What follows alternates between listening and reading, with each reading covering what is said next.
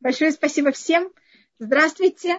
А, я только уделю одну минуту а, тому, что, как вы знаете, это четверг. У нас будет, э, если Хасва Халиля Машех не придет, у нас в этот четверг пост. Это 10 э, Тевета.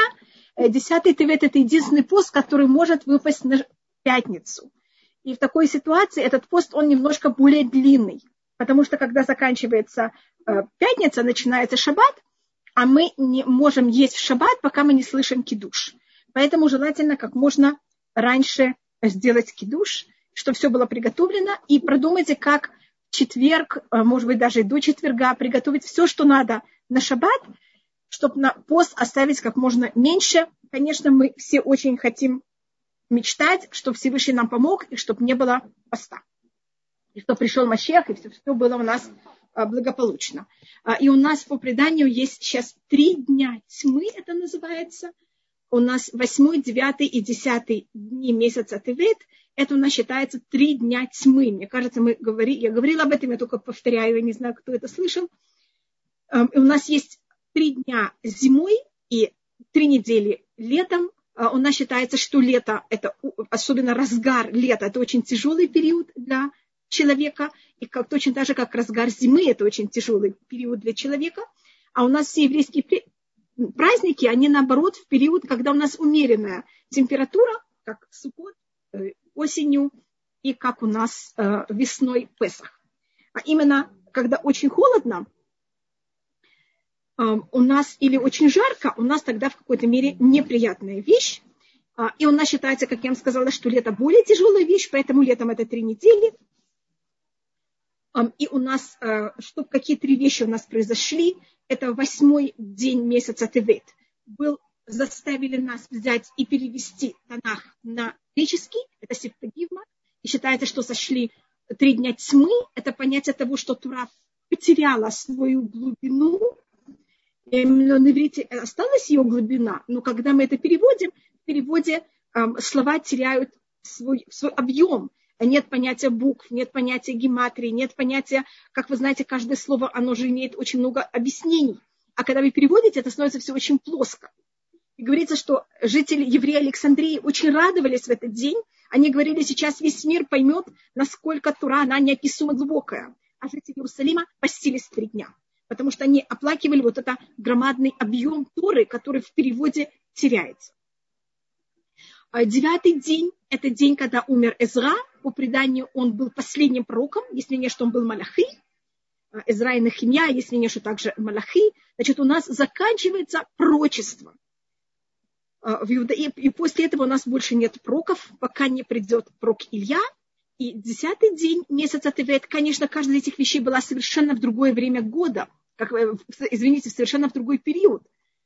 У нас э, перевод Танаха на греческий – это происходит примерно тысячу лет. Я только округляю эту цифру. После того, как мы вышли из Египта, это было примерно в 3400, 4, э, примерно 400 году, мы вышли из Египта в 2448 году, поэтому я примерно округляю эту цифру. А, а у нас заканчивается пророчество э, примерно 200 лет до этого, и у нас эм, сто лет до этого примерно.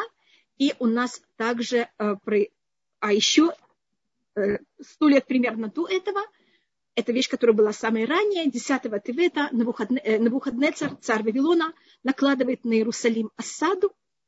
Мы находимся в осаде, и период, то, что произошло в эту дату, 10 Тевета, это очень тяжелая вещь, которые мы никогда исторически не восстановились и не возвратились на уровень, который мы были до этого.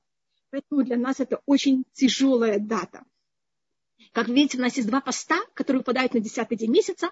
Это Йом-Кипур и 10 Тевета. А Тевет это также 10 месяц, если мы начинаем счет месяцев с э, э, Ниссана. И это у нас понятие, что пост, который выпадает на 10 день месяца, а, он 10 э, это у нас такая полноценная цифра, и у нас такой пост не может быть перенесен. Поэтому, если вы знаете э, Кипурим, если он выпадает на шаббат, мы постимся в шаббат. А Юд Тевет тоже теоретически в дату, которую выпадает, мы ее не можем никак переносить. но он а, у нас никогда не может выпасть на шаббат, мы просто так строим календарь, но он за счет этого может выпадать на пятницу. Это единственный пост, который может выпасть на пятницу, и, как вы видите, он не переносится. И о нем говорится в книге Хискель, Всевышний говорит Хискелю, кто бляха это эцем хайом хазе. Возьми, напиши себе суть этого дня. Вот это слово эцем, суть, у нас говорится также несколько раз про Йом Кипур. Э, поэтому это день, который имеет суть как Йом-Кипур имеет суть, также 10 Тевета имеет суть.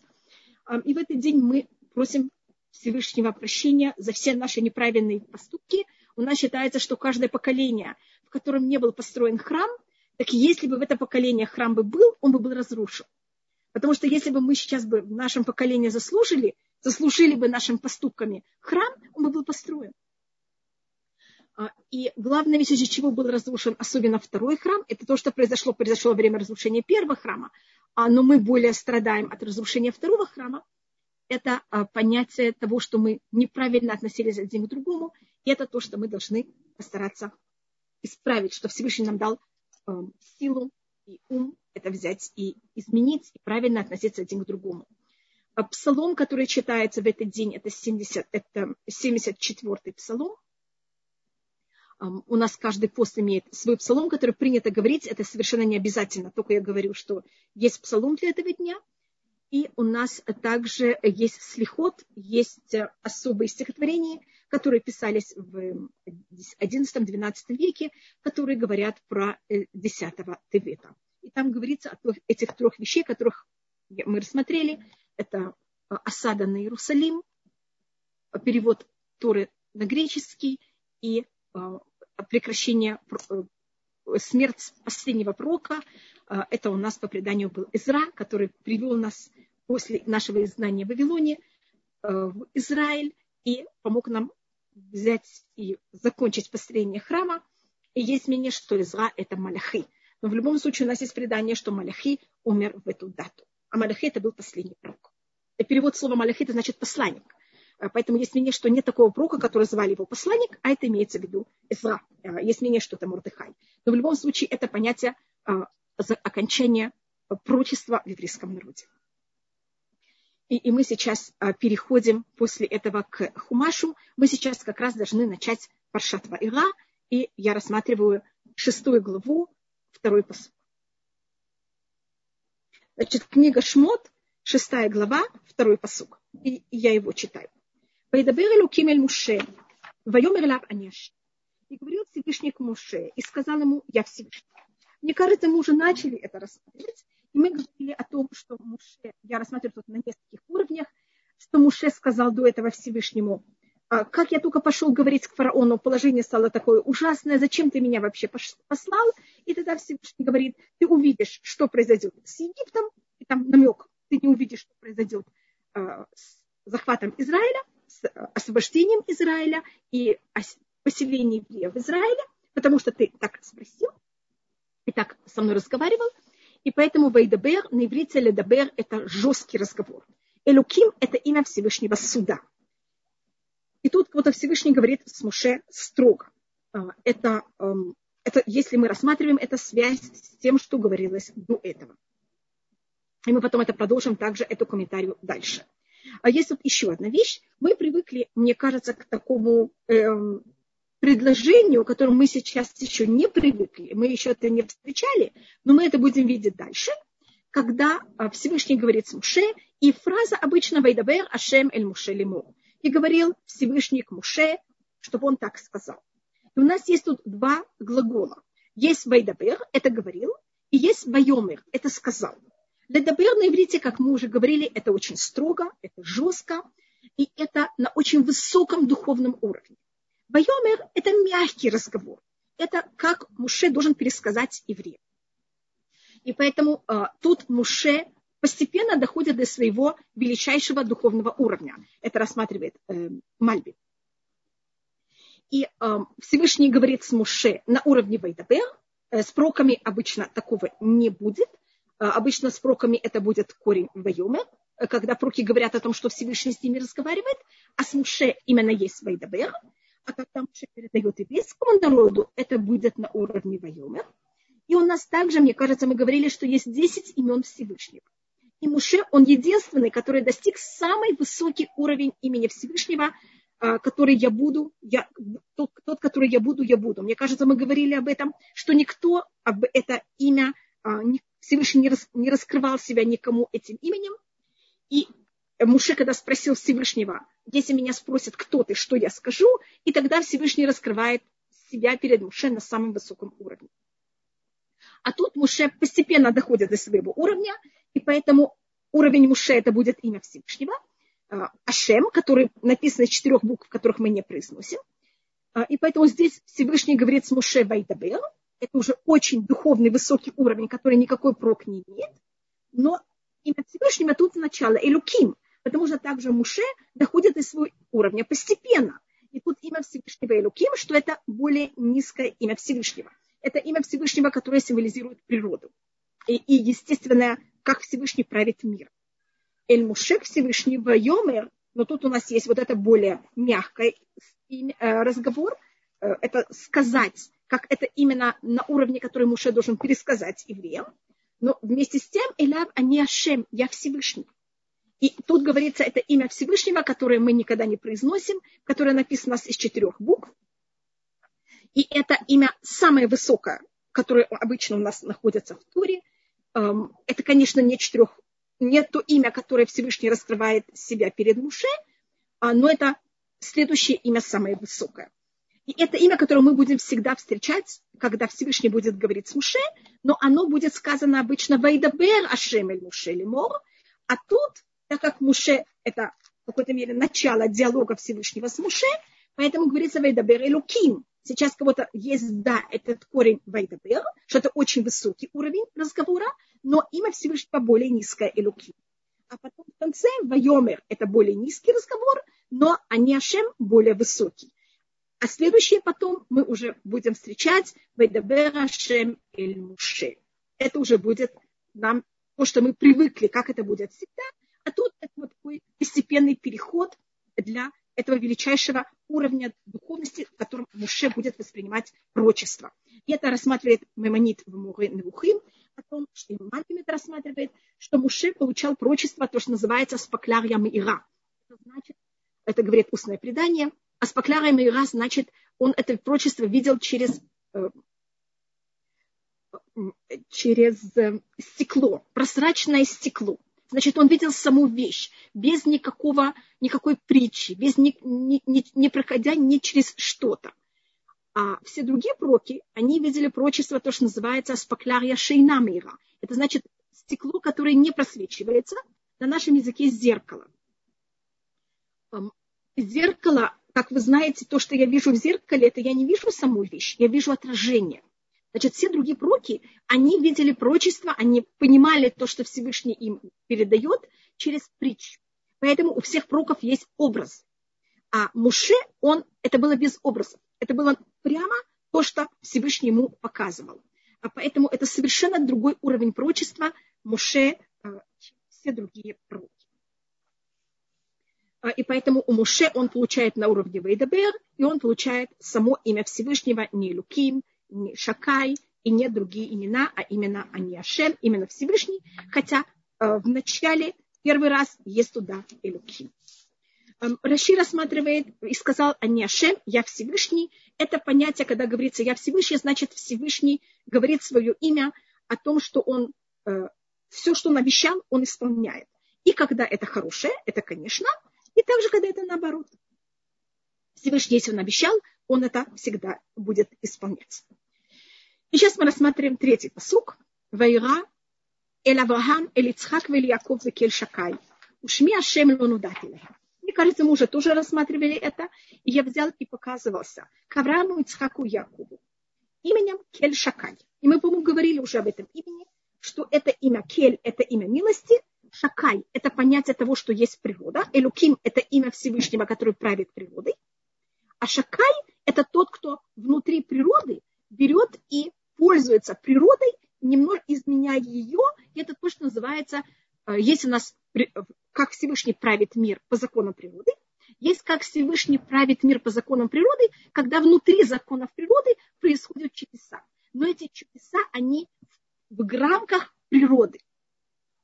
А есть чудеса, которые Всевышний делает именем четырехбуквенным, который только раскрывается Муше, который вне вообще против всех законов природы. И это то имя, которое раскрывается только Муше, а нашим працам это имя не раскрылось. Всевышний им сказал это имя, но он не проявлял себя в этом уровне. Имеется в виду, что в этом э, чудеса, которые были у Авраама, Ицхака и Якова, они ни в коем и никак не были связаны с именем четырехбуквенным имя Всевышнего, а только на уровне Кельшакай, что это значит в, природе, в рамках физической нашей, э, в физических рамках и в рамках закона природы, не аннулируя законы природы. И то, что говорится Лонудат, я им в какой-то мере себя не проявлял так им. И тут говорит на это э, Мидраш, Хаваль аль давдин вело миштакхин. Жалко от тех, кто эм, исчезли, и нет ничего похожего на них. Э, Всевышний тут в какой-то мере намекает Муше и говорит Муше, эм, я тебе первый раз только с тобой говорю, я тебя послал э, и уже дал тебе даже какие-то знаки, и ты сразу приходишь в претензии. А про отцам я обещал им Израиль. Я им очень много вещей обещал. Особенно, как я им говорю, Израиль. А когда Авраам должен был взять и похоронить Сару, ему пришлось э, расстаться с 400 монетами. И надо было кланяться и умолять жителей в Нейхет, пока они взяли и согласились продать Аврааму Маата Махпиля, чтобы похоронить Сару, хотя Всевышний обещал Аврааму Израиль.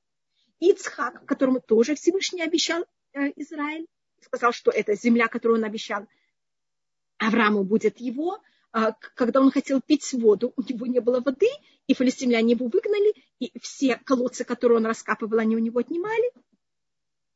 И также Яков, когда хотел разбить себе шатер, когда он возвратился в Израиль, э, когда он доехал до Шхема, ему пришлось тоже расстаться с Миа, со сток сита, для того, чтобы себе купить место обитания. И вместе с тем ни Авраам, ни Ицхак и ни Яков меня ничего не спрашивали и не приходили претензии, хотя им обещал, а на деле они видели совершенно что-то другое, и как будто у них было обещание Всевышнего, а когда они смотрели в этот мир, что и как они должны себя вести, как они должны жить в этом мире, это было совершенно не э, на том уровне, как им Всевышний обещал, и они не приходили в претензии. А ты в какой-то мере, Муше, сразу приходишь в претензии. Я извиняюсь, что я так говорю про Муше, я только цитирую Хаши. А, а, это более, это уровень драш, а на уровень пшат Всевышний говорит Муше, я обещал Израиль предкам, Авраам, Ицхаку, Якову, сейчас я должен это исполнить. И как я должен это исполнить? Я же им обещал, что их не потомки получат Израиль, и за счет этого сейчас Муше, пожалуйста, выведи евреев из Египта. Я не знаю, я обычно этого не рассматриваю, если вы любите гематрии, у нас есть понятие расшифровать, вот, вот. Просто я сегодня говорила о том, как греки, когда они взяли и перевели, какие вещи у нас исчезли. А если это только те, кто знают иврит, если просмотрите в третьем посуке, а, то только такой пример. Вайра или Авраам или Ицхак и Яков. И я взяла и показался Аврааму, Ицхаку и Якову. Я вам говорила об этом, что тут есть вот этот намек о том, что Всевышний им говорил, обещал, и это в какой-то мере не происходило. Если вы посмотрите слова «ваира», оно пишется на иврите с алафом в конце, Эль пишется с лямедом в конце, Авраам пишется с мемом в конце. Если я возьму этих три слова вместе, последние буквы этих трех слов, у меня получится слово алиф, ламед, мем. На иврите алиф, ламед, мем это значит не мой. Значит, Всевышний им обещает, и а, на деле это не происходит, как будто бы как э, и они, Авраам, Ицхак и Яков, себя ведут как не мы, и не приходят претензии, и не говорят, Всевышний, что это такое? Ты же нам обещал, почему ты это не исполняешь? Это только был пример о том, а, что мы теряем, когда у нас нет, когда это не написано на иврите, и это только такой маленький пример из того, что мы сейчас рассмотрим. И сейчас мы переходим к четвертому посуку. Бегама кимоти от брити и там. И я также взяла и сделала мой союз с ними, имеется в виду с Авраамом, Ицхак и Якубом, дать лемитерец Кнаан, дать им страну Ханаан, Ханаан, это Эрец Мипурема Шергаруба, страну, в которой они проживали. Страну, в которых они жили, они проживали в ней. А тут у нас также говорит устное предание, что есть в этом посуке намек на тхьятам и тим, на то, что мертвые будут живы. Потому что, говорится, я также сделал э, с ними союз, дать им эту страну. А не говорится дать вам эту страну, а им это имеется в виду нашим праотцам, они же умерли. Как же можно дать этот э, Израиль им? Им же не было сказано, что Израиль будет их, им было сказано, что Израиль будет их, их предков, э, их потомков. А, и поэтому а, в какой-то мере тут есть намек о том, что также наши працы в будущем, может быть, даже при нашей жизни, они а, будут вместе с нами. И они получат также Израиль конечно. И, и это будет за счет того, что наши працы, когда они обитали в Израиле, они знали, что, и может быть я тоже рассмотрю, Всевышний сказал Аврааму, когда он сделал с ним союз, то, что называется бритбы на вторым, союз между частями, что его потомки, они будут чужестранцы, они будут рабы, и они будут мучиться 400 лет. Как вы видите, были три э, уровня страдания. А один уровень – это ощущать себя чужестранцем, что-то тоже неприятно, но вы не рабы и не, вас не мучают. Второй уровень хуже – это когда начинают евреев порабощать. И третий уровень, когда их не только порабощают, а их также мучают. И, может, я это скажу, как это говорит, говорят на иврите. Кигер езараха бейрецюлахем. Твое потомство будет чужестранцем не в своей стране. Вавадум их будут порабощать. там их будут мучить. Арбамот шана. 400 лет. И так как наши предки, имеется в виду Ицхак и Яков, они, когда проживали в Израиле, они жили в ней как чужестранцы. Аш мегурем ашергарува. На иврите лагур – это проживать как чужестранец. Потому что можно лагур на иврите – это то же самое слово, как гер. Как человек, который ощущает себя чужой. А можно осесть в стране. Это можно лашебет. А, значит, на иврите проживать может быть написано лашебет, осесть. Или можно сказать лагур. Когда говорится лашебет, это когда мы сидим, это как царь, который сидит на престоле, это ощущение, что это наше место, а можно в ней проживать как чужестранец. И так как наши предки, э, Ицхак и Яков, они себя ощущали чужестранцами, даже когда они жили в Ханаане, поэтому Всевышний, если можно так сказать, отнял этот период Ицхака и Якова, когда они проживали в Израиле, от этих 400 лет, и поэтому э, эти три периода, они начинаются уже с рождения Ицхака. וגם אני שמעתי את נעקת בני ישראל אשר מצרים מעבידים אותם ואזכור את בריתי. Значит, у нас тут есть uh, два, два понятия. Первая вещь, Всевышний взял и сделал союз с нашими працами, что нас выведет из Египта. И у нас сейчас uh, какая-то часть периода у уже исполнилась, так как наши працы чувствовали себя даже еще в Израиле как чужестранцы. И также я взял и услышал Наака. Э, в Торе у нас есть в Танахе много слов о крике и вопле. У нас есть цака, крик, заака. У нас э, еще много слов, которые символизируют вопль и крик. И есть одна, которая называется наака. И мы тут это встречаем в этом посуке. И говорит на это устное предание, что такое наака? Это вот последний крик человека перед смертью. Это у нас называется наакат халаль. Это у нас считается самое ужасное состояние, в котором человек, когда он вопит, вы понимаете, это вот, вот просто уже в агоне смерти. И сейчас еврейский народ дошел до этого ужасного состояния. Поэтому евреи сейчас уже перешли уровень рабства и вошли в уровень мук, но даже не просто мук, а уже какой-то ужасной нечеловеческие муки. И так как евреи сейчас дошли до этого уровня, Всевышний слышит наши вопли, что египтяне нас порабощают, и Всевышний вспоминает свой союз с нашими предками. И за счет этих воплей мы, значит, дошли уже до последнего уровня, который Всевышний обещал Аврааму, что это мучение. А так как это мучение было такое ужасное, оно нам в какой-то мере сократило а, период нашего рабства. И так как египтяне себя так ужасно вели, мы, я не знаю, ли мы рассматривали это когда-то, это вопрос, который задает Маймонит, э, он это рассматривает Шмуна Парким Рамбам в предисловии книги эм, Перки Авод, Мишне в Перке, а вот он это, э, и также Рамбан, Рвиму Шебенахман это рассматривает. Всевышний же обещал, э, вернее, сказал Аврааму, что мы будем мучиться э, в какой-то стране, значит, мы должны мучиться в какой-то стране. А потом Всевышний говорит, также народ, который вас будет мучить, он будет терпеть, и я его буду судить. И это же нечестно. Если мне положено наказание, и Всевышний берет кого-то и меня наказывает, как будто этой рукой наказывает кого-то, я же не виновата, что это другой плохой, и моей рукой его бьют. Почему тот народ, который мучает еврейский народ, э, должен потом терпеть? И в этом есть, как вы понимаете, много ответов. Ответ Маймонида – это, что египтяне это не сделали, потому что так было желание Всевышнего, и потому что евреи должны были мучиться, а египтяне просто проявили свою э, плохую, плохую натуру, свою жестокость и жестоко относились к евреям. И поэтому, так как египтяне это не делали и не считали, что они этим исполняют желание Всевышнего, они это делали только от своей злости, поэтому египтяне сейчас будут также наказаны. А так как египтяне себя так вели, а Всевышний сейчас хочет проявить а, себя на уровне четырехбуквенного имени, то, что мы говорили, чудеса вот точно такие же, как было во время сотворения мира, чудеса вне законов природы вообще. А, а для этого надо а, мишень, может быть, это называется на русском, надо на ком-то это показать. И кто будет тот, на ком это будет показано, это египтяне.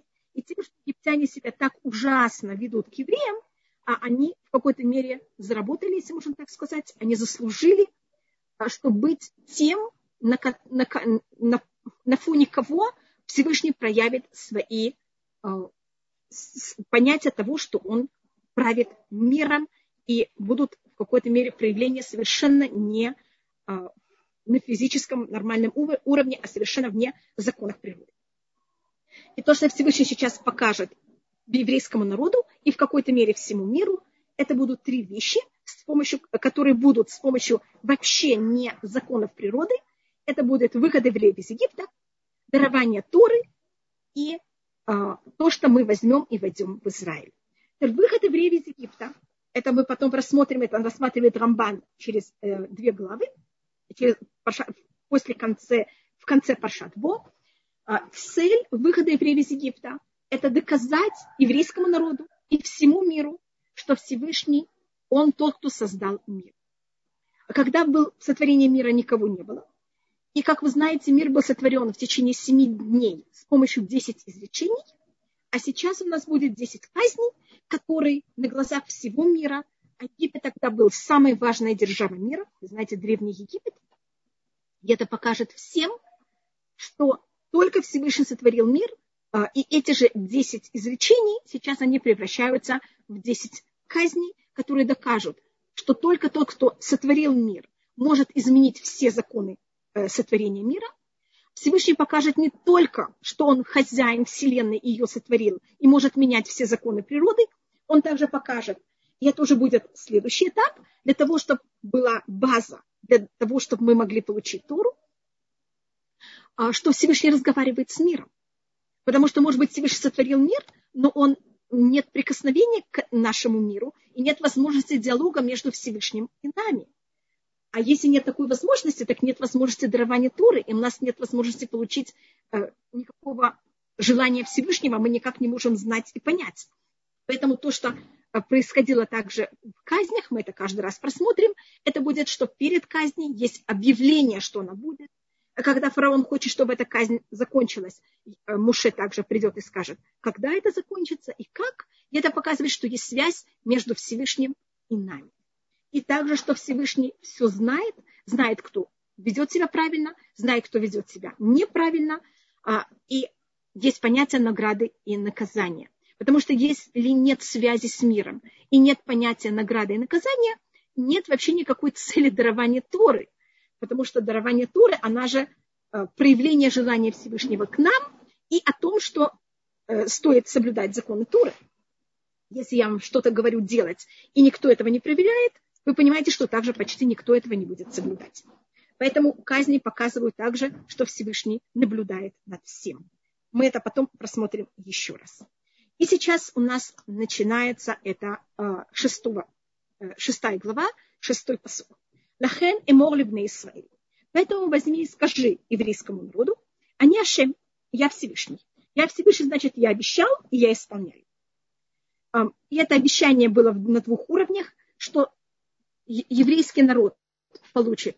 Всевышний обещала, что потомки Авраама, они получат Израиль, и это сейчас будет исполнено.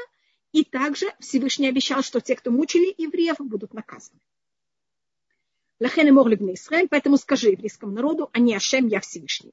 Вот эти от севлот Мицраим.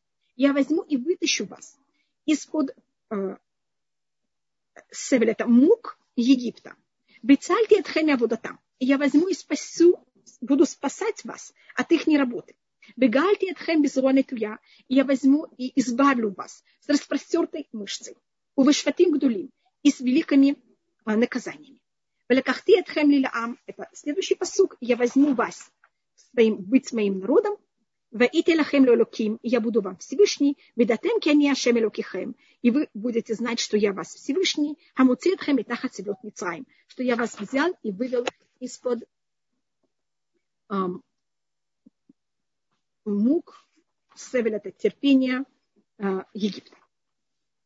Как вы знаете, это то, что у нас называется uh, арба лешанот шельгеула. Четыре языков, я просто перевожу дословно, избавления. Значит, тут у нас описывается четыре уровня избавления. По-настоящему их есть пять. И в Леля Седер, в ночь Песаха, мы в честь этого пьем четыре бокала. Но, как вы помните, кроме того, что мы пьем четыре бокала, мы в конце наливаем еще один бокал. Он называется кос шелильяу, бокал Ильяу. Мы его наливаем, и мы его не пьем, потому что мы еще не дожили до того, что нас Всевышний вводят в Израиль. И это у нас говорится в следующем посуке, в восьмом посуке, который я еще не прочитала. Эти четыре уровня избавления, мы их можем рассматривать как четыре уровня избавления, которые были в Египте, и мы это посмотрим. Я только рассматриваю еще на более таком глобальном уровне. Это также намек на все четыре изгнания, которые будут в будущем еврейском народе. Это Вавилон, Персия, Греция и Рим – от которых нас также Всевышний возьмет и избавит. И поэтому в Египте это считается, что в нем были все, э, если можно сказать, Египет это как, э, как есть прививка, вы знаете, которую дают против всех, не всех, но почти кого-то всех заболеваний, э, одну такую ужасную прививку, а потом дают, может, не ужасную, а такую очень сложную прививку, а потом от каждого заболевания дают прививку отдельно. Так Египет это было все вместе. А потом каждое из знаний был сам по себе отдельно. Поэтому мы всегда помним выход евреев из Египта, потому что там эти, и как вы знаете, в Египте глобально рассматривается, что время, которое мы там должны были пробыть, было 400 лет. И вы замечаете, что 400 нам это выглядит как 4 помножить на 100, хотя можно, конечно, делить по-другому, но мне кажется, это самое э, легкое то, что слышится, то, что первое, что слышится – и 4 на 100 – это символика вот этих четырех изгнаний, которые мы промучились в Египте, а, ну, начали только, и потом они у нас будут, каждый из них самостоятельно также, и из каждого из них нас Всевышний выведет. И у нас будет конечный этап, это пятый, это когда мы уже, это то, что называется Мельхамед Гогу Магог, это будет уже конечно, когда, что Всевышний только помог, что это, вы знаете, плохое прочество может быть аннулировано, что это война а, Гогу Магу, который будет э, в конце. И что от нее мы тоже будем избавлены. А сейчас мы рассматриваем, что было в Египте и как это было. Значит, сначала э, и избавление будет в Египте, так как оно будет, то, что мы подчеркиваем, неестественно. Значит, избавление из Вавилона, избавление из Греции. Все эти избавления, они были постепенно. Они были в какой-то мере в естественной форме. То, что называется кельшакай. И так как они были в естественной, в, в в, как будто в правилах закона природы, то, что называется. И в природе все происходит медленно, постепенно. День не сразу становится ночью, и ночь не сразу становится, от нее начинается день. Все происходит медленно. Зима не сразу наступает. Есть у нас осень, а, осень также, э, весна, лето. Все происходит плавно. И это как обычно избавление еврейского народа. А из Египта, так как там Всевышний проявил свое имя четырех букв, там было все наоборот. Там было из самого ужасного момента, когда евреи были в самом ужасном состоянии, начинается из него избавление а, не плавно, а очень резко. А, потому что там Всевышний хочет показать совершенно что-то другое и не в, в законах природы, а наоборот против законов природы. А, и первое, что было, когда начинаются а, наказания, э, казни египетские, а, вы понимаете, что когда вода превратилась в кровь, и у них нет воды, и надо у евреев покупать воду, они уже нас так тяжело брать и гнать на работу не могут, и поэтому мы уже тяжело работать мы прекратили э, с момента, как только началась первая казнь. Но мы еще приходили на работу. А после еще нескольких казней мы и на работу прекратили проходить, и мы были вообще уже свободны. Поэтому у нас говорится «Лахен и моглюбный Израиль», так поэтому скажи евреям, они Ашем, я Всевышний, имеется в виду, что я буду сейчас исполнять то, что я обещал, вот эти от отселет Мицраим, я вытащу вас от этой тяжелой работы, которую вы работаете в Египте, ведь от буду там, я вас спас, вы, вы будете спасены вообще от работы. У нас также есть предание, когда мы были спасены от работы и прекратили Э, наши предки вообще быть порабощены в Египте, у нас есть предание, что это было в Рошашана. И начиная с Рошашана мы вообще не работали в Египте, и у нас был полгода, видите, с Рошашана до Нисана, пока мы даже больше, чем полгода эм, и две недели, э, которых мы просто в какой-то мере жили в Египте уже совершенно как свободные э, граждане, и даже не как свободные, а мы уже были даже как эм, возвышенные граждане в Египте. Просто только это очень интересно, что это у нас также недельная глава. А у нас есть предание, что Иосиф также вышел из тюрьмы тоже в Ушашана. И есть, конечно, связь, потому что Иосиф у нас вводит в египетское рабство. Он первый, кто оказывается в египетском рабстве, он посланник того, кто это начинает, и поэтому то, что происходит с ним, оно в какой-то мере также символика того, что произойдет с еврейским народом так э, Йосеф стоял перед фараоном и э, комментировал ему сны в. А, значит, мы потом будем освобождены полностью от работы.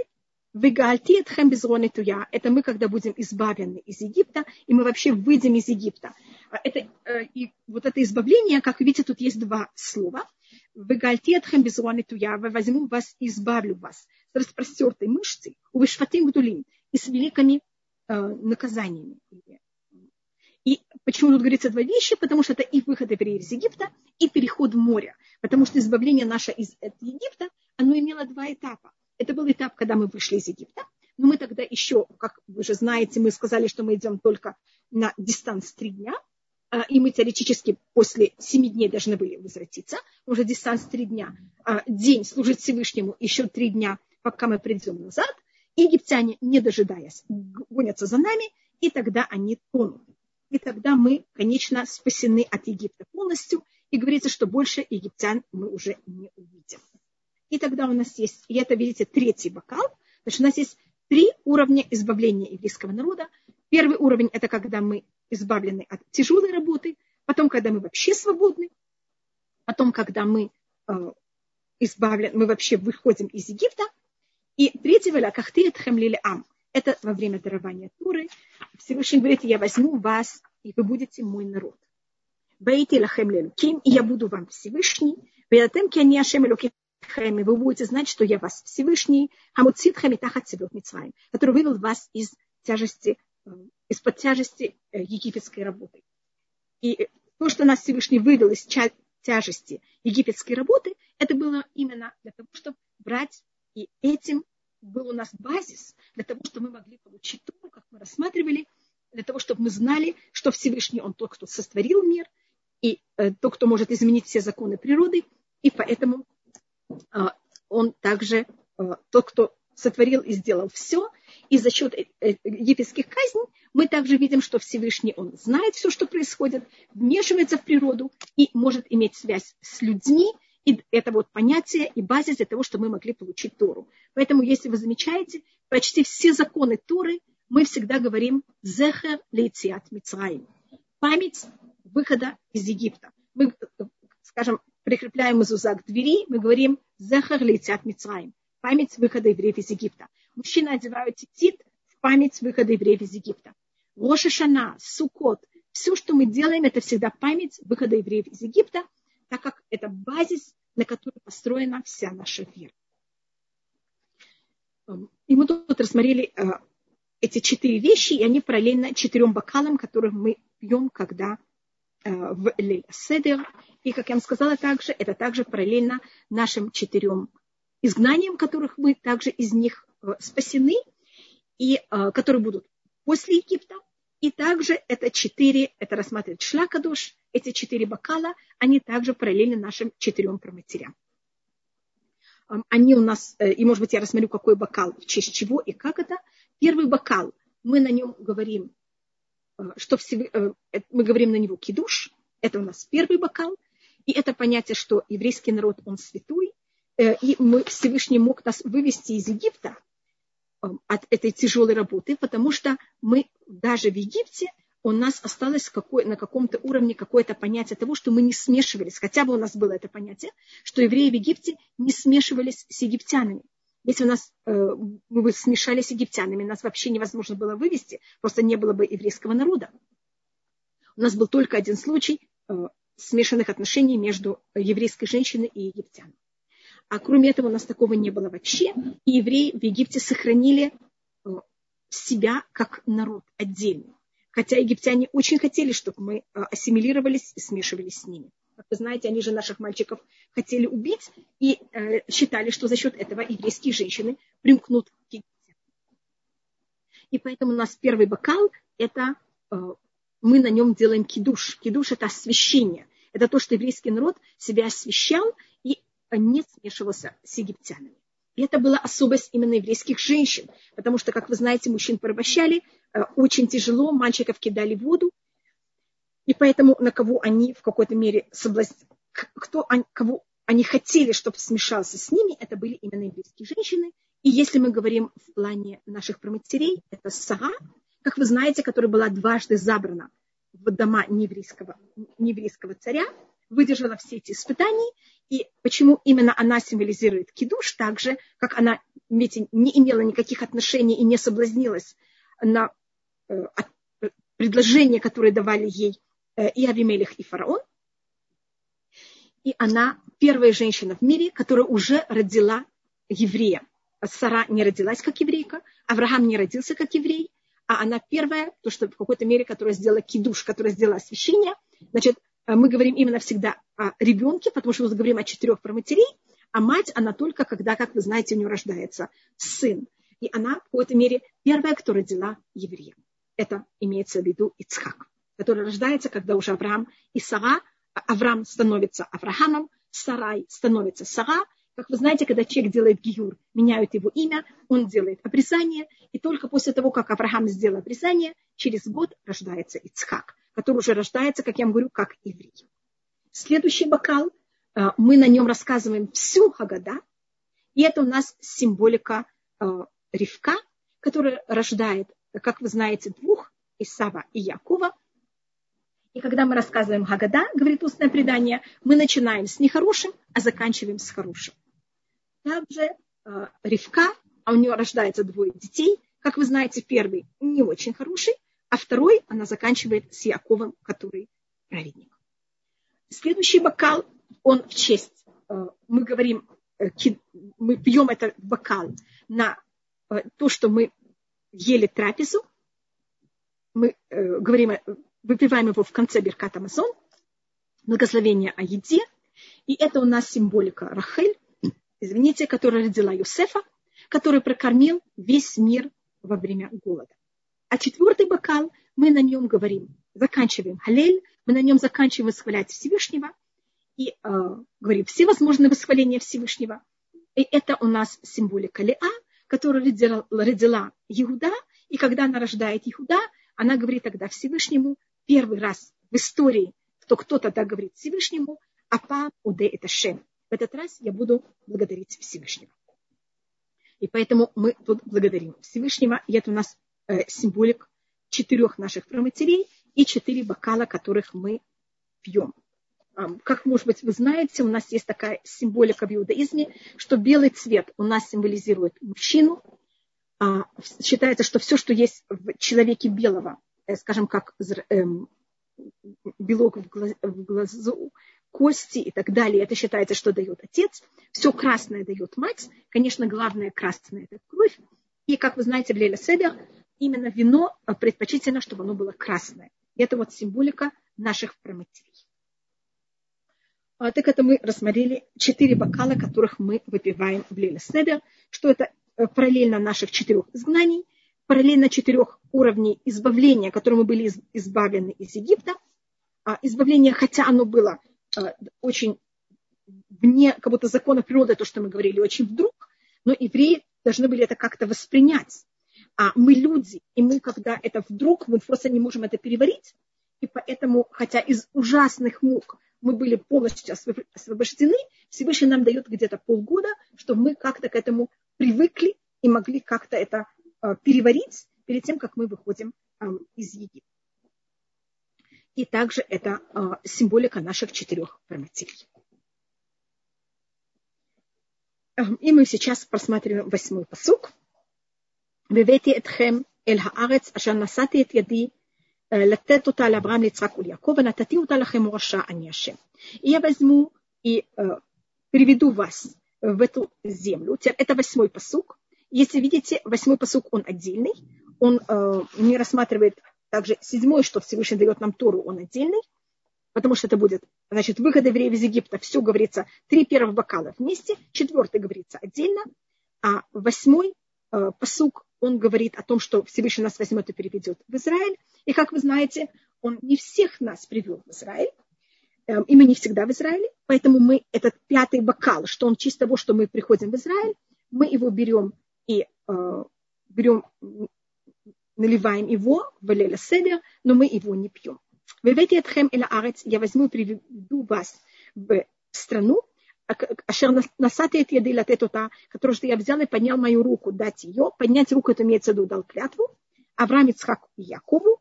Я возьму и дам вам ее э, муаша. Я сейчас объясню, что значит слово муаша. А не Ашем, я Всевышний. Значит, я обещал, я это сделаю. Муаша – это значит, э, что это будет ваше наследие. Но тут не говорится Еруша. Еруша значит, это будет вам наследие. А говорится Мураша. Мураша значит, что вы это будете давать в наследие кому-то другому. И тут есть в какой-то мере намек, что те, кто вышли из Египта, не войдут в Израиль. А они а, эту землю, которая им была обещана, они ее передадут в наследство следующему поколению. Я извиняюсь, кто-то слышит.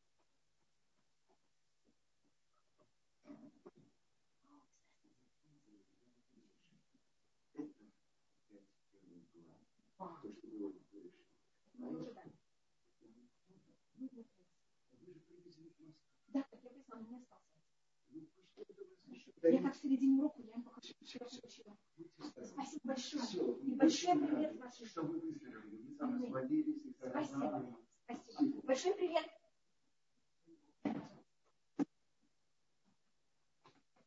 Извините, а, я извиняюсь, что я отлучилась несколько минут. Мне сейчас как раз постучал в дверь Араф Патлас и принес а, новую книгу, которую он издал. Книга Баришит, Пардес. А, первый он мне сказал пять недельных. Извините.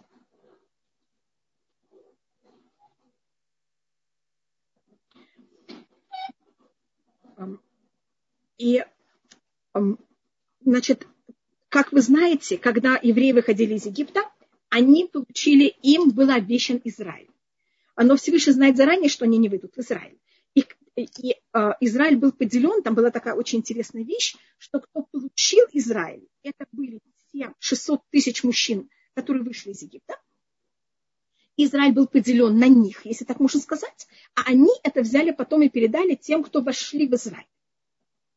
Потому что те, кто, поколение, которое получит эту землю, это же будут именно те, кто вошли в Израиль. Поэтому там э, было очень сложное понятие, как это было. Значит, э, сначала поделили Израиль на тех, кто входит в Израиль, а потом они это возвратили тем, кто вышли из Египта, хотя они уже умерли, это имеется в виду только в плане, и потом те им снова это передали, и так они получили Израиль.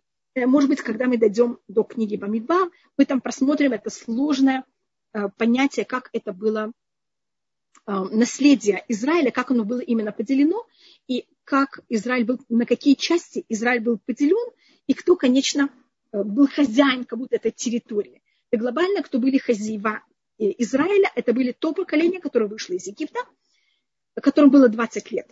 И плюс, что их было 600 тысяч.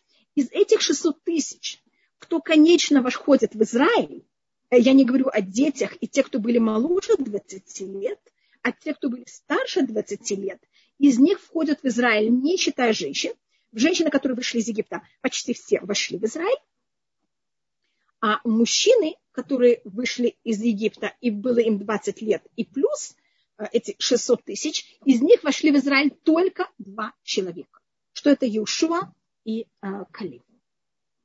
И у нас говорится, что когда мы сейчас войдем в Израиль, э, эта вещь может повториться. Там говорится,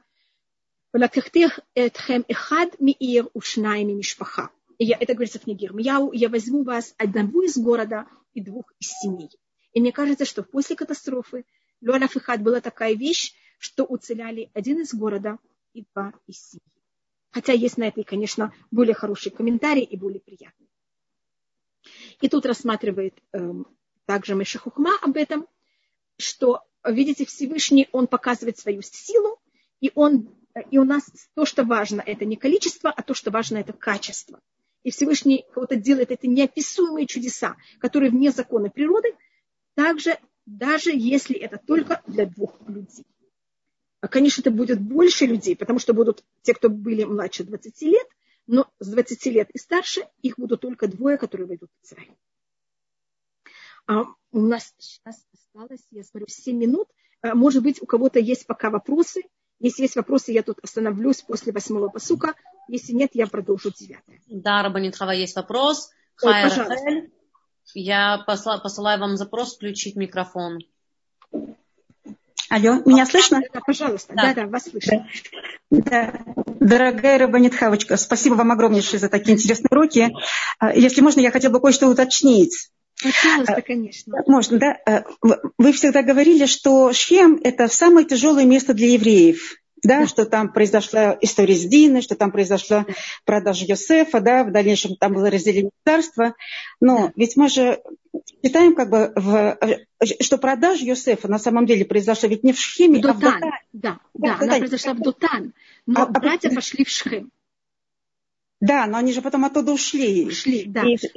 да но все равно это считается, вот это, считается, что там килькилеш. Имеется в виду, там решили продать всех.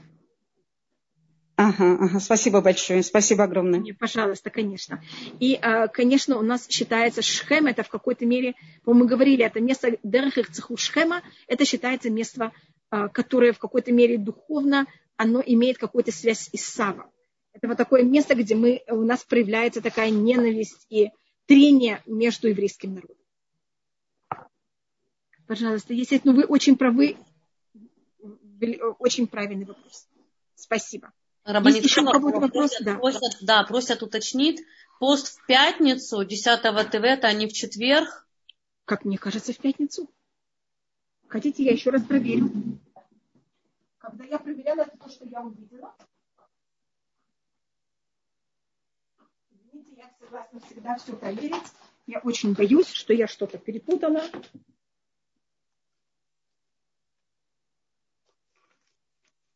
Мы рассматриваем Тефет. Одну секунду. Мне казалось, что я все проверила. Да, 10 Тевета выпадает на пятницу, это 25. 25 декабря. Спасибо. Мне, пожалуйста. А больше вопросов пока нет пожалуйста. Пост заканчивается в 5 и 5 минут.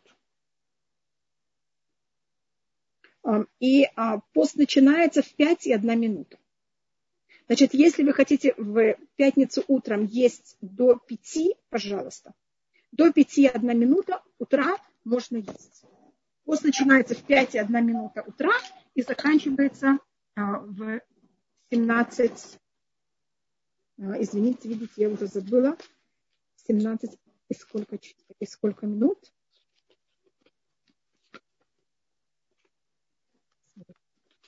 а пост заканчивается в 5 и 5 минут. В 17 и 5 минут пост заканчивается. Он, а, как вы видите, немножко больше, а, он 12 часов и 4 минуты. Извините, я только проверю, сколько у меня времени. Правильно, неправильно. Шаббат начинается в 4 часа. Да. Шаббат начинается в 4 часа, э, и через час у нас заканчивается пост. Поэтому постарайтесь сразу сделать эм, кидуш, то, что я вам говорю, как можно раньше, э, понимаете, и вы уже можете в это время э, взять и сделать кидуш. Я сейчас проверю точно, когда зажигаются свечи. Свечи зажигаются в 4-5 минут. Да. А 4-5 минут, и через час можно уже есть. Можете через час сразу сделать эм, кидуш, значит, помолитесь как можно все раньше, или там все приготовьте, чтобы вы могли э, начать все вовремя. Нет, ни, ни, никак не надо поститься больше, чем. У нас остались две минуты. Если у вас есть какие-то вопросы, пожалуйста. Если нет, я перехожу на Тейлим. Рабанит Хаба, в чате вопросов нет и рук поднятых нет. Так я перехожу, я думаю, хотя у меня две минуты. А, ну, может, я рассмотрю девятый посук и перейду тогда на Тейлим. Ведабер Муше Кенен Бне Исраэль. И говорил так э, Муше к еврейскому народу. Велоши мой Муше, и они не слушали Муше. Бекоца руах мявода каша. От э, того, что у них был значит, когда человек в тяжелом психологическом состоянии, у него внутри души как будто бы нет сил ничего терпеть. Когда вы...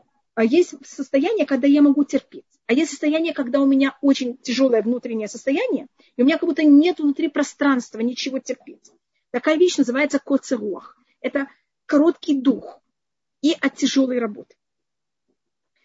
А, и тут рассматривается, что евреи были вот в таком э, тяжелейшем состоянии. И тогда Вайдабер Ашем Эль Муше Лимор и сказал Всевышний Муше, видите, тут уже Вайдабер Ашем Эль Муше Лимор, у нас сейчас первый раз вот это очень известная фраза, которую мы будем встречать все время. Вайдабер Ашем Эль Муше Лимор.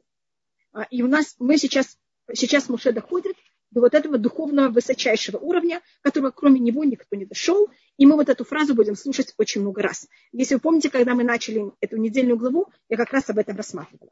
Бодабер эль Паро, иди и скажи фараону, э, царю Египта, Мелах Мицраим, вышалахет Ибне Исраэль Мерцов, чтобы он взял и выслал евреев из своей страны. Бедабер Муше лифне Ашем, и говорил Муше перед Всевышним, лемо, говоря, Хембне Исраэлю шамо илай, вех ишмейни Паро, вани араль сфатаим. А значит, я только это перевожу, и мы только начнем, а закончим без Раташем в следующий раз. И сказал Муше перед Всевышним, евреи меня не слышали. Это как же меня услышит фараон? А у меня проблема с разговором. У меня усты как будто бы не отесаны.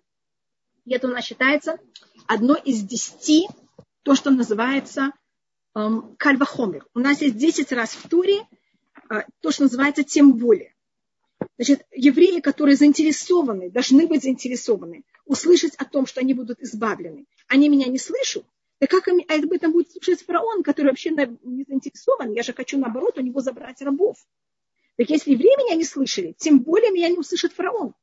А, и также в нашей недельной главе, которую мы сейчас рассматривали, Пашат Микец, у нас есть в конце тоже один из этих десять кальвахомер, которые в Торе, в Танахе, когда говорит, э, братья говорят Юсефу, Э, ты же нам взял и подложил деньги, и когда мы эти деньги нашли в наших мешках, мы их взяли и возвратили тебе. Хотя ты от них отказался, но мы тебе их возвратили. Почему ты подозреваешь нас, что мы будем из своего дома брать и воровать э, что-то? Когда Иосиф им говорит, вернее, он шлет своего сына, а обвинять в них, их в том, что они своровали его кубок. Так это у нас, э, видите, как раз у нас есть такая связь с нашей недельной главой, которую мы только сейчас закончили, в которой у нас также есть эм, один из десяти кальвахомер, которые есть у нас в Танахе. И сейчас мы переходим к псалмам, и мы сейчас рассматриваем 107-й псалом. Это очень интересный псалом. Эм, мне кажется, я вам сказала, в нем есть, э, у нас есть только два раза в Танахе, когда есть перевернутые нуны. Один раз это в книге Бамидбар, там есть два перевернутых нуна и семь раз есть в нашем псалме в 107. Мы потом, может быть, посмотрим, как и что это. И а, мы закончили предыдущий псалом, я только повторяю его. Эм, я рассматриваю эм, последний посук, мы уже его рассмотрели, только я это повторяю. Э, последний посук в 106 псалме. Ошейну Ашем Элюкейну, возьми и спаси нас Всевышний, векапцейну минагу ими, собери нас из всех народов. Лоудот лишем кочеха. Взять и благодарить твое святое имя, лишь табех бетхиратеха, и восхвалять тебя, твою славу. Значит, мы нам Всевышний говорит, что Он нас избавит из нашего последнего изгнания не во имя наших праотцов, когда мы говорили как раз сейчас, а, Всевышний говорит Моше, что Он помнит союз свой с Авраамом, Ицхак и Яковом, и поэтому нас избавляет. А из нашего изгнания это будет не за счет наших праотцов, а только за счет святого имени Всевышнего. Значит, у нас не будет никаких заслуг и никакой, значит, когда говорится заслуги наших предков, это значит, что мы чем-то похожи на наших предков, и поэтому это может быть также в честь них.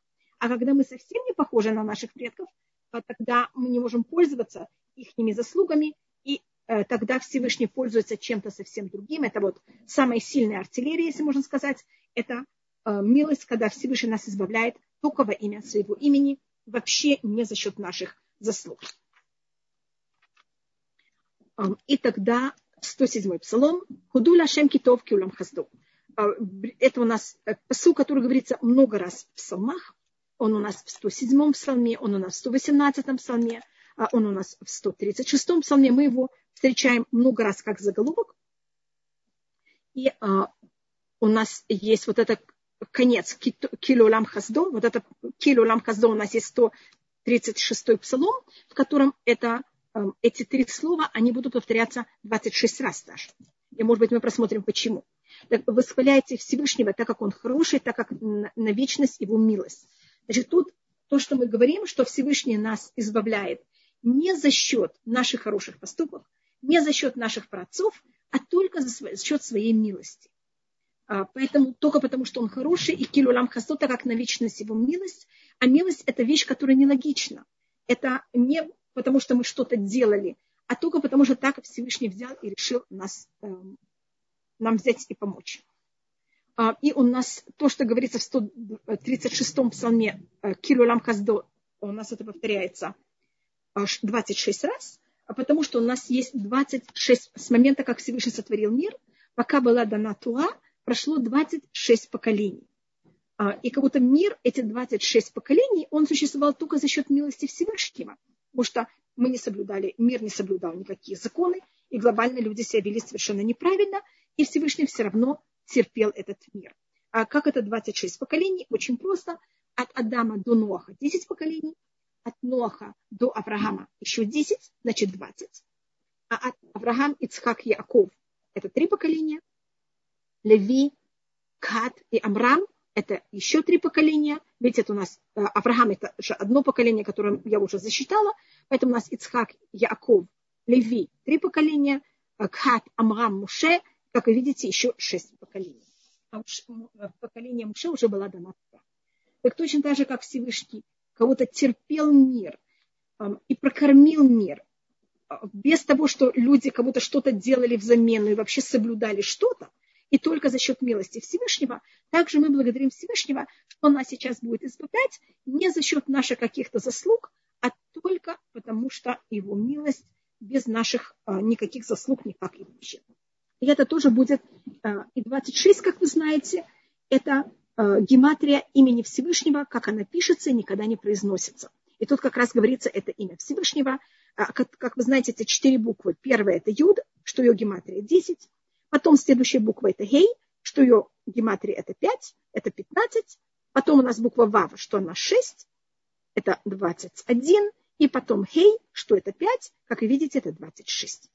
А, поэтому, так как имя Всевышнего милость и а, имя Всевышнего, которое символизирует самую высокую милость, это, это имя Всевышнего, поэтому, и так как его гематрия 26, поэтому 26 поколений мир мог просуществовать а, без никаких почти законов. И, как видите, мы тоже будем избавлены на таком же уровне. И мы тут просмотрим, что тут у нас будет рассматриваться четыре, мы, по-моему, уже говорили, четыре людей, которых должны, четыре сорта людей, которые должны благодарить Всевышнему. И будут говорить те, кто будут избавлены Всевышним. А Шаргялам Яца, который взял их, избавил из рук э, утеснителя. Так тут рассматривается о том, о избавлении э, людей, которые были избавлены, и из тех, кто их э, утеснял. И, как вы знаете, на иврите неприятность – это цара, и цар – это, вот, это неприятное состояние, это в какой-то мере так, э, муки. А когда мы говорили, может быть, я говорила об этом до этого, как вы знаете, Египет, его называется на иврите Мицраим, и корень, у него приставка мем в начале, мем в конце, а само слово это цар. Само слово это вот это понятие э, узость, вот этого неприятного, неприятности и притеснения. Э, и это его в какой-то мере э, символик. И у нас также Рим называется тоже часто этим названием, только он более точно называется Цол. Это он, пишется оно точно так же, и это понятие притеснения. А, и у нас тут говорится о избавлении. А, на иврите, может быть, мы говорили уже об этом, что изгнание и избавление, оно очень похожие буквы, очень похожий корень. В обоих корнях и изгнание, и избавление у нас есть две буквы – Гимель и Ламед. Э, галут – это изгнание, Геула – это избавление. А корень их обоих, у нас на иврите обычно корень имеет три буквы. Изгнание, его корень – это Гимель Ламед. И потом третья буква может быть Хей. А в э, избавлении это гимель, потом алиф, потом лямет. Алиф и гей – это две буквы, которые между собой могут меняться. Они называются на иврите имота криа. Они а, буквы, которые часто пишутся для того, чтобы нам помочь прочитать. Они как будто не совсем самостоятельные буквы. И они могут между собой меняться, и они могут также бегать по корню. Скажем, у нас есть корень яац, это советовать. Видите, он начинается юд, айн, потом цади. И я могу сказать уц, дай совет. Когда видите, что юд переместился и стал вместо первой буквы корня, он стал второй буквой корня, и вместо юда у меня сейчас есть вав. Значит, у нас эти четыре буквы, это юд, вав, алиф и гей. Эти четыре буквы, они называются на иврите имота крия, матери чтения. Они обычно пишутся для того, чтобы вместо гласных, а не как самостоятельные буквы, и они могут между собой меняться и могут еще бегать по корню. И тогда мы можем рассмотреть слово изгнание и избавление как будто один корень. И какая между ними разница? Это рассматривает Махараль, что они как будто тот же самый корень. А только в слове геула, избавление, между гимель и ламед, между этими двумя буквами у меня в середине есть алиф. Алиф на иврите – это буква, первая буква алфавита, ее число – это один, и она у нас символизирует Всевышнего. Она нас символизирует единство. И что такое избавление? Это когда мы ощущаем себя вместе. Когда мы ощущаем себя, что мы все объединены между собой, как народ, и мы также объединены Всевышним. А изгнание – это галут, э, это когда у нас этого алифа между гимель и ламедом нет. А, и мы в какой-то... И тогда, как вы знаете, если вы находитесь дома, и вы себя ощущаете не объединены с другими э, частями жителей вашего дома, вам это очень неудобное состояние. Лучше уже выйти на улицу, чем жить в таком доме. Потому что тогда человек как будто ощущает себя в доме, как в изгнании. И это одно из объяснений, почему Всевышний нас изгнал, для того, чтобы, когда мы были в изгнании, и мы вдруг, и, так как мы плохо относились один к другому, и когда Всевышний сказал, вы не цените один другого, я вас сейчас возьму, и наоборот, вы будете сейчас разбросаны. И когда мы в изгнании вдруг видим, еще встречаем где-то на чужбине еще одного еврея, мы с ним обычно ощущаем какое-то сближение и радость, что мы находим еще одного еврея, чтобы мы научились ценить каждый другого. И тут у нас рассматривается, что это за счет избавления. Это могут быть, э, и может быть я рассмотрю следующий посуд, у Миарацот кипца. И Всевышний нас взял и собрал из стран. Мимизраху Миамиара, с востока и с запада. Мицефону Миям, с севера и с моря. Значит, видите, у нас тут есть четыре стороны мира, хотя эти четыре стороны, они только три стороны. И мы тут посмотрим, что такое из моря. Так тут описывается о том, как нас Всевышний собрал со всех сторон. Как вы знаете, есть четыре стороны мира. А, и как мы тоже знаем, есть четыре. Мы были под властью четырех стран, которых нас порабощали. Четыре царства, которые нас порабощали. Которые, как вы понимаете, символизируют эти. А, и у нас страны, страны, которые, стороны, которые тут говорится. У нас есть восток и запад, и север. Ям – это море. Ям тоже может быть запад. Так у нас как будто тут есть две страны, которые нас порабощают с запада. И у нас есть восток, и у нас есть север. А это одно мнение. А другое мнение, что Ям – это море, и это символизирует южное полушарие. И если вы смотрите на карте, вы видите, что в основном почти все население мира находится на северном полушарии. И даже если мы смотрим на карту, мы видим, что северное полушарие, оно почти все заполнено землей. А южное полушарие, что это? Эм, Аф, Южная Африка, эм, Южная Америка. Как вы посмотрите на карту, вы видите, что они северная часть э, Африки и северная, и, э, северная часть Южной Америки, они намного более большие. А когда они сходят на юг, они в какой-то мере очень сужены. Там есть еще, конечно, Австралия и некоторые острова, но на ю и южное полушарие, оно в основном море. И поэтому, как вы видите, Давид это уже знал на уровне пророчества, или, может быть, как-то, э, да, они э, объезжали море. У нас есть даже мнение о том, что Шлюмо, когда он посылал корабли, они объезжали, может быть, даже весь мир. Есть такое мнение.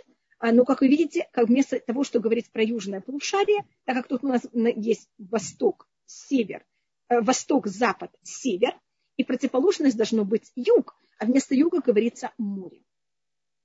И это понятие того, что южное полушарие, как я вам говорю, оно наполнено океаном, э, в основном там находится море, и это э, поэтому так Давид э, об этом говорит.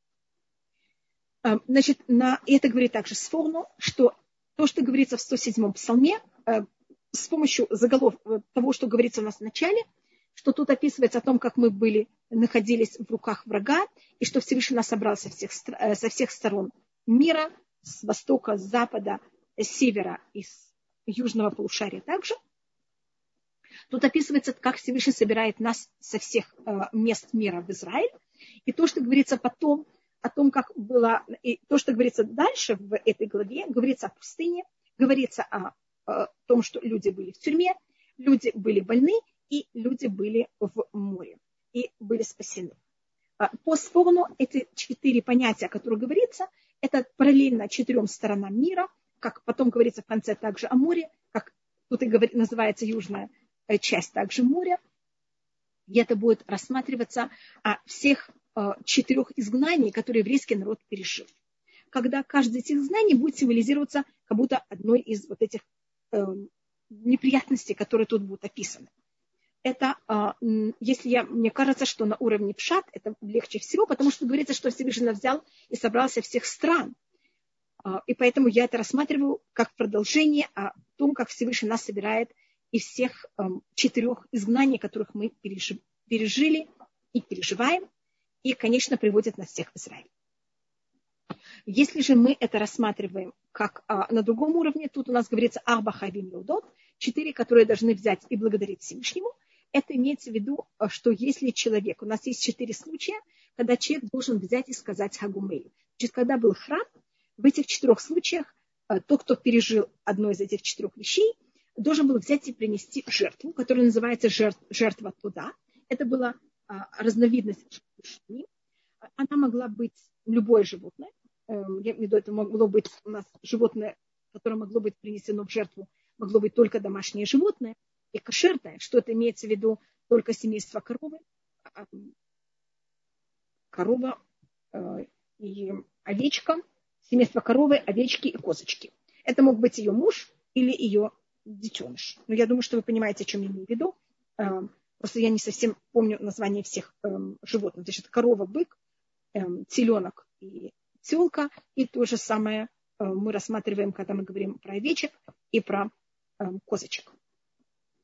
И это э, приносилось, значит, одна из этих э, трех семейств можно было принести эту жертву, каждый кто что он мог выбрать.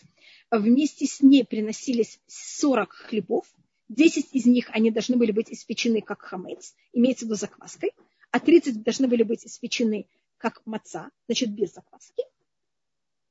И когда это приносилось в храм, э, приносились также э, часть этих хлебов, давали, они давались священнику, остальное оставалось нам, часть жертвы э, приносилась на жертвенник, часть давалась священникам, а часть мы могли есть сами в территории всего Иерусалима, и мы могли их есть в течение того дня, когда э, жертва была зарезана, и до полночи. А, и этим, то, что она была достаточно ограничена, и с ней приносились также так много хлебов, это рассматривается хинух. Цель была для того, что мы же не можем это все съесть, а то, что не съедено до полночи, подлежит сжиганию. Это приводило нас к тому, что мы звали многих людей, а, а еда у нас же есть, и хлеб у нас тоже есть. И мы тогда им рассказывали, они приходили, спрашивали, в честь чего вы принесли эту жертву, и мы им рассказывали чудо, которое с нами произошло. И жертва туда приносилась в честь чуда, которое происходило с человеком. Это одна, четыре вещи.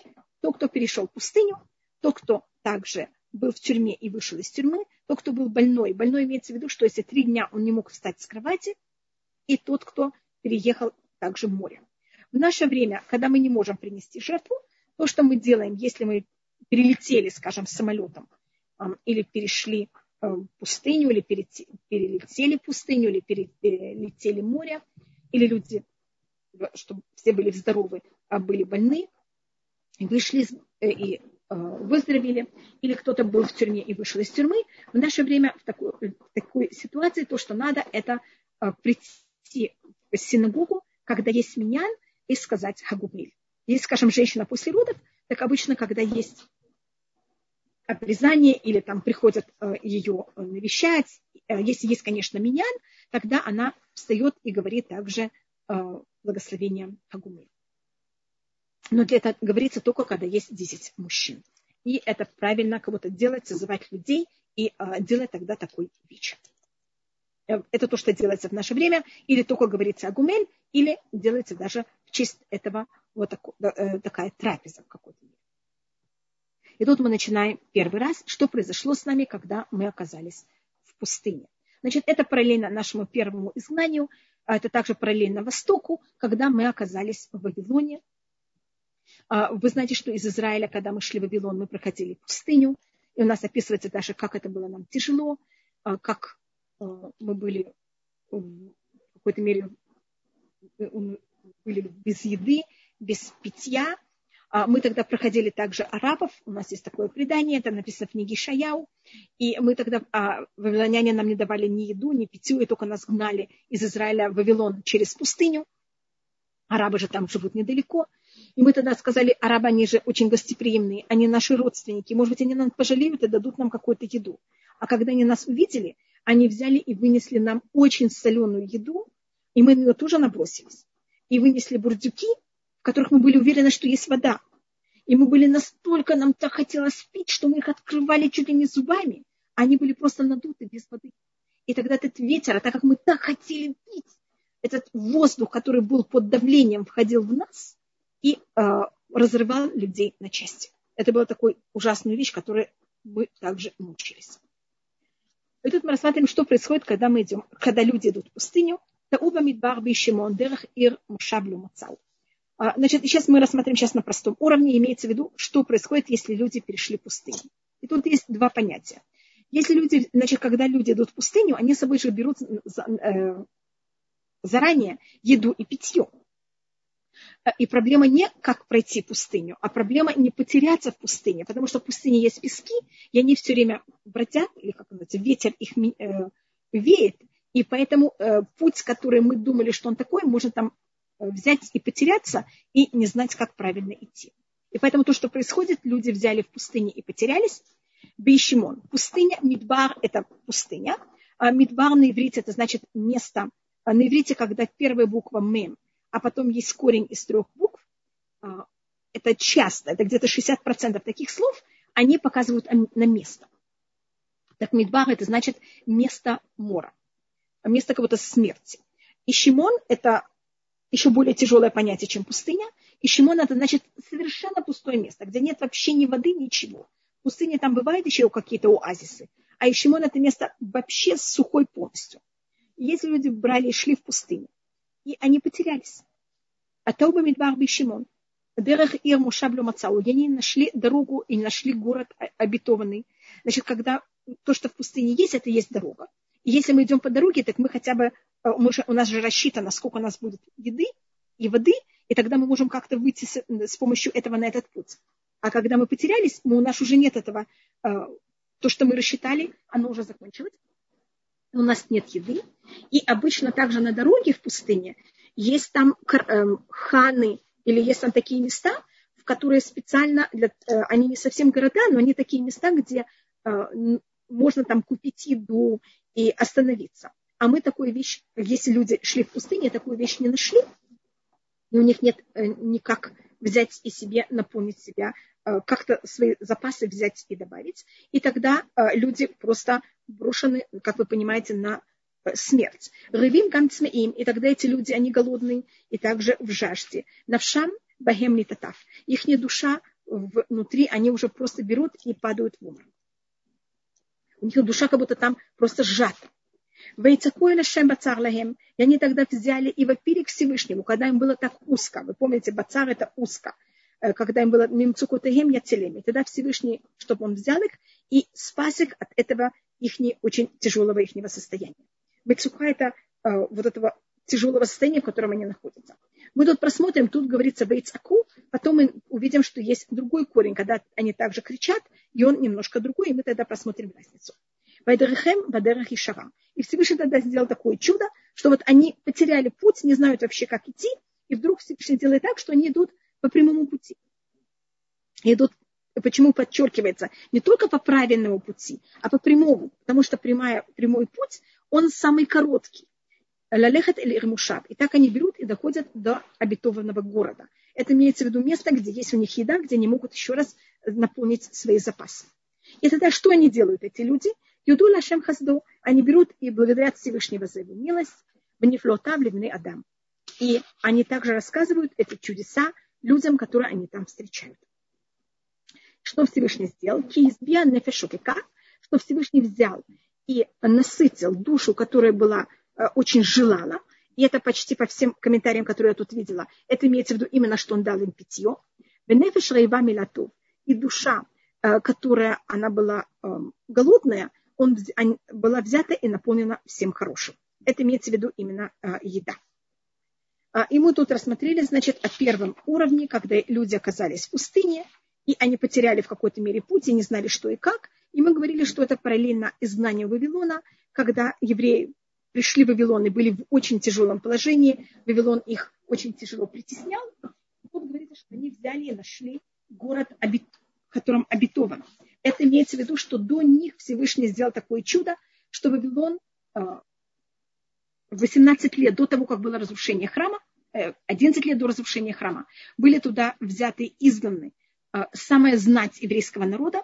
И когда вот эти бедные евреи, которые перешли очень тяжелый стресс от разрушения храма, от этой войны, от того, что были убиты их родственники. Они дошли до Вавилона, их приняли а, вот эти евреи, которые там были изгнаны 11 лет до них, которые оказались в Вавилоне без никакого стресса, были там просто перевезены, их, они переехали туда достаточно э, с большим уважением, и они смогли взять этих евреев и как-то их э, принять, как-то их эм, дать им какую-то возможность как-то взять и жить в этом э, месте.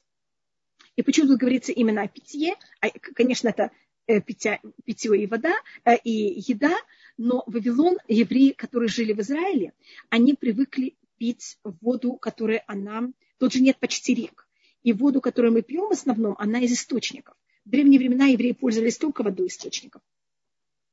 А в Вавилоне там же есть Эфрат, Тигр и Эфрат, и это реки евреи совершенно были не, э, у них организм не привык пить воду рек, и когда они пили там эту воду, для них это было вначале очень тяжело. Это прошло время, пока они привыкли э, к этой воде. Сейчас мы рассматриваем следующий уровень. А что, э, и тут есть мнение, даже что-то происходит одно за другим. Значит, они взяли и вышли из э, пустыни, оказались в обетованном каком-то городе, но сейчас их, когда они оказались в обетованном месте, их взяли и посадили в тюрьму. Юшвей хоших вецальмавит, э, сидящие в темноте и в тени смерти. А сиры у них вазель, которые оказываются в это э, те, кто заключенные в бедности, в, му, в муке и в железо. Железо есть мнение, что это имеется в виду на их э, ноги, которые их берут и в какой-то мере как будто ноги берут и закрывают в кандалы. И почему с ними такая вещь происходит? Кимро и Мрейкель, потому что они взяли и переступили слова Всевышнего Вацат Ильона Отцу. И совет Всевышнего они взяли и презирали. А, и рассматривается, что у нас есть слова Всевышнего. Это законы Торы, которые они логичны, которые все понимают их. И даже если бы Всевышний их не сказал, они как будто находятся в душе каждого из нас.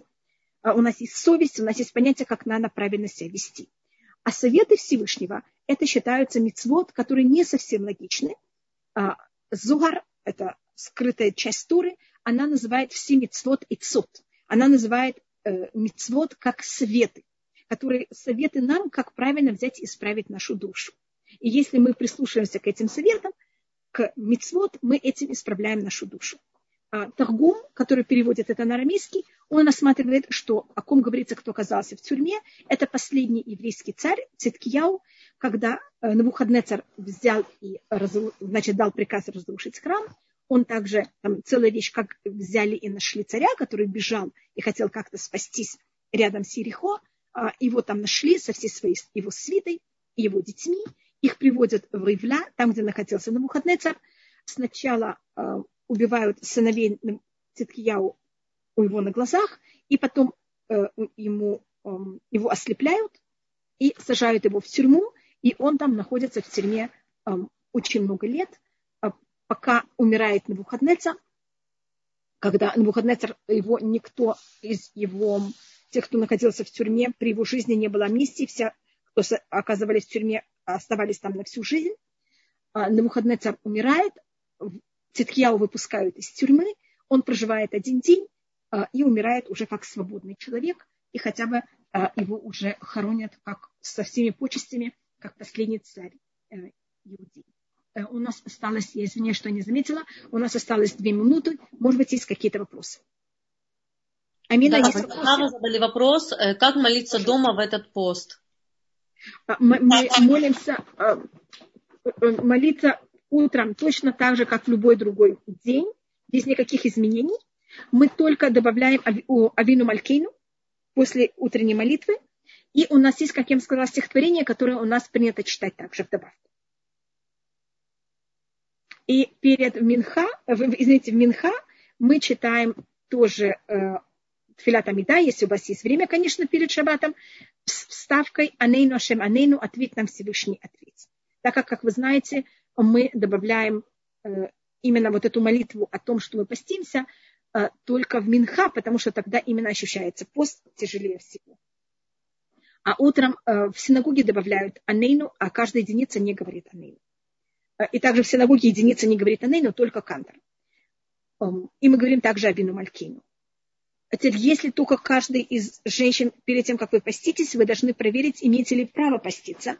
Если есть какие-то медицинские проблемы, есть случаи, когда запрещено поститься. Но это вещь, которую надо консультироваться с врачом и а, потом с раввином. Можете позвонить моему брату. Я, по-моему, сказала, что если у людей есть проблема с глазами, э, надо также проконсультироваться, можно ли поститься, потому что есть случаи, когда, э, когда человек э, в какой-то мере он в напряжении, это может очень нехорошо повлиять на зрение. Я просто только говорю, что говорит Шухана Рухи о том, Э, кто может поститься и кто нет. Я это не решаю. Я только говорю о том, что люди должны взять все в счет. И что Всевышний нам помог, чтобы не было поста в этом году, и что пришел Машех. Амейн, амейн. И у нас еще есть вопрос. Рита Сарарут, пожалуйста, включаю вам звук. Здравствуйте. Здравствуйте. Спасибо вам большое, да за уроки. Пожалуйста. Спасибо да. большое. Я хотела Пожалуйста. вас спросить. У нас получается так, что как раз вот э, восьмое, девятое, десятое ТВ-то, и это как да. раз начинается сразу, десятое ТВ-то это христианский праздник фактически. Я там знаю. И у нас такой мрак в это время получается. Мы Я вообще, знаю. синагоги закрыты, у нас, ну, у нас синагога закрыта, и у нас получается такое накопление темноты, и самое темное время. Так как нам да. укрепляться в это время? Что вот нам каждый, как мы себя и Конечно. И как вы понимаете, это совершенно не случайно. А потому что, как вы знаете, христианство начинается с того, что э, Танах был переведен на греческий. Если Танах бы не был переведен на греческий, не было бы христианства. Поэтому это совершенно не случайно, что эти даты у нас, они не всегда а, такие же, но они очень близки всегда. В этом году они просто те же самые даты. Значит, одна из вещей, которых мы должны в это время больше всего, мне кажется, это понятие веры в устное предание. Потому что э, первым делом, то, что христиане, э, они не приняли или выступили против, это было против устного предания. И, э, как вы знаете, э, у нас, когда свет, сейчас же период, когда день самый короткий, а ночь самая длинная. И в период, когда есть свет, мы можем пользоваться письменной турой. Я просто говорю, мы можем пользоваться письменной турой всегда. Но, естественно, письменные вещи читаются, когда есть свет. А устную Тору можно читать и когда темно, можно учиться и когда темно, и когда светло. Поэтому у нас считается, что именно период устной Торы – это именно период, когда темно. Когда, э, и поэтому это вера в мудрецов, мудрецов древнего периода, мудрецов нашего периода. А стоит ли зажигать свечи в эти дни? Просто зажигать свечи 8, 5, 10. Да, можете. А, особенно я бы вам посоветовала 9, э, потому что это день смерти э, Эзра. Угу. И, эм, конечно, в 10 Тевета также раввинат Израиля, он, мы не имеем права после э, разрушения второго храма назначать какие-то даты и траура, и радости. И поэтому израильский раввинат, когда он хотел назначить дату, а, помнить всех убитых в катастрофе, он выбрал 10 Тевета. И поэтому все, кто, у них есть родственники, которые для Алафихад закончили свою жизнь в этот период, э, так это день, когда мы их вспоминаем. То есть это надо свечи точно ставить четверг вечером, получается, да? Да, да. это то, что у нас... Целую пятницу горели свечи, да? Да. И вы сказали, что 74-й псалм надо читать, 10 да. Так принято. 74-й. Спасибо большое. Не, не, пожалуйста. И там вы увидите, там говорится о том, как э, Давид говорит, это там говорится вот этом, о разрушении храма, там говорится, как э, их не, э, молотки, там говорится о том, что они пришли с есть молоток, а, топор, извините, видите, я все слова забываю. Они пришли с топорами, братья, разрушать храм, и топоры сначала взяли там и просто как будто бы Э, утонули в храме. И они потом пользовались еще топорами. И мы там просимся Всевышний, чтобы рассматривал не как будто они разрушили наш храм, а, пожалуйста, э, рассмотри, рассмотри, как будто они разрушили твой храм, имеется в виду высший храм. И что вот все, что они делали, было не против нас, а против тебя, Всевышний. Как будто заступись сам за себя. Это то, что мы просим Всевышнего. Рабанитхава, спасибо большое. Э, вопросов больше нет, и поднятых рук Все. больше нет, и наше время уже истекло. Э, да, и зачем уже до этого. И то Всевышний нам помог, огромное. Нет, пожалуйста, что все здоровые продолжали быть здоровы, и что все больные вылечились, и что было только אמן, אמן. то самое хорошее еврейского народа, и чтобы мы בעזרת השם не должны были поститься в этот пост вообще. Да. אמן, אמן. Спасибо большое. Пожалуйста, Спасибо. До следующего воскресенья. Да, בעזרת השם. До свидания.